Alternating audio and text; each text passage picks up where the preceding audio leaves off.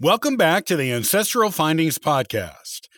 If your ancestor claimed homestead land in the mid to late 1800s and early 1900s, you may potentially be able to find a treasure trove of personal information on that person and their family in their application for title to the land.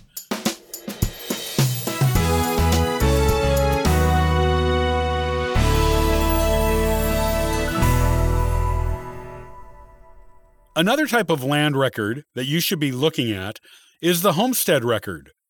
In the late 1800s and early 1900s, the U.S. government gave away a lot of its federally owned land to people who wanted to settle in sparsely populated places.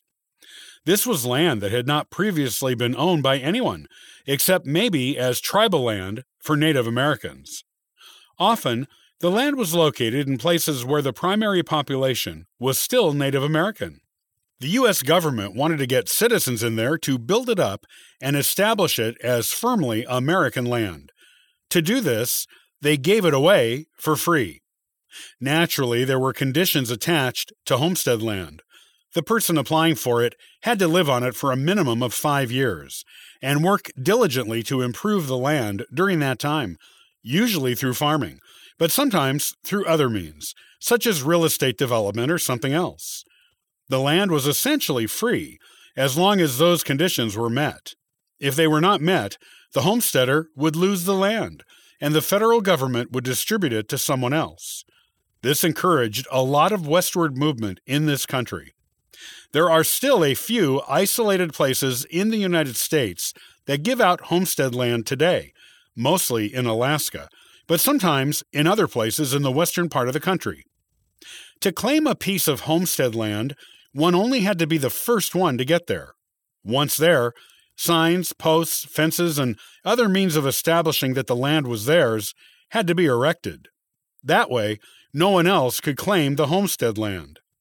There were usually general areas of homestead land, and people wishing to claim it could claim as much as they liked within the designated area. They were responsible for improving all of the lands they claimed, though, so it was important that they not claim more than they could successfully work. If homestead claim disputes arose between two people who were each claiming the same land, or claiming part of someone's claim infringed on someone else's claim, there were courts that could deal with it. Often, though, the disputes were dealt with personally. Once the land had been lived on and worked for the minimum required number of years, the person who claimed it could apply to the federal government to obtain a free and clear title to it. The government would investigate these applications, usually obtaining written testimony to what the person did for a living, who their family was, how long they had been on the land, and what they had done to improve it. This was usually done by interviewing the claimant, plus at least two neighbors with direct knowledge of the claimant. This is where you can find fascinating information in land records for homestead land. The testimonies in the homestead land applications are often detailed, with personal details you might not find anywhere else, and they come directly from the people with the most intimate personal knowledge of the claimant and the land he or she was claiming.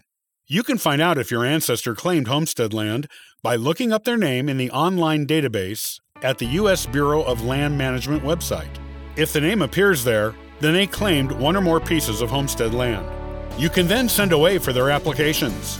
Older ones have less information in them than newer ones typically, but they all have valuable personal information on your ancestor that you will want to include in your genealogy research.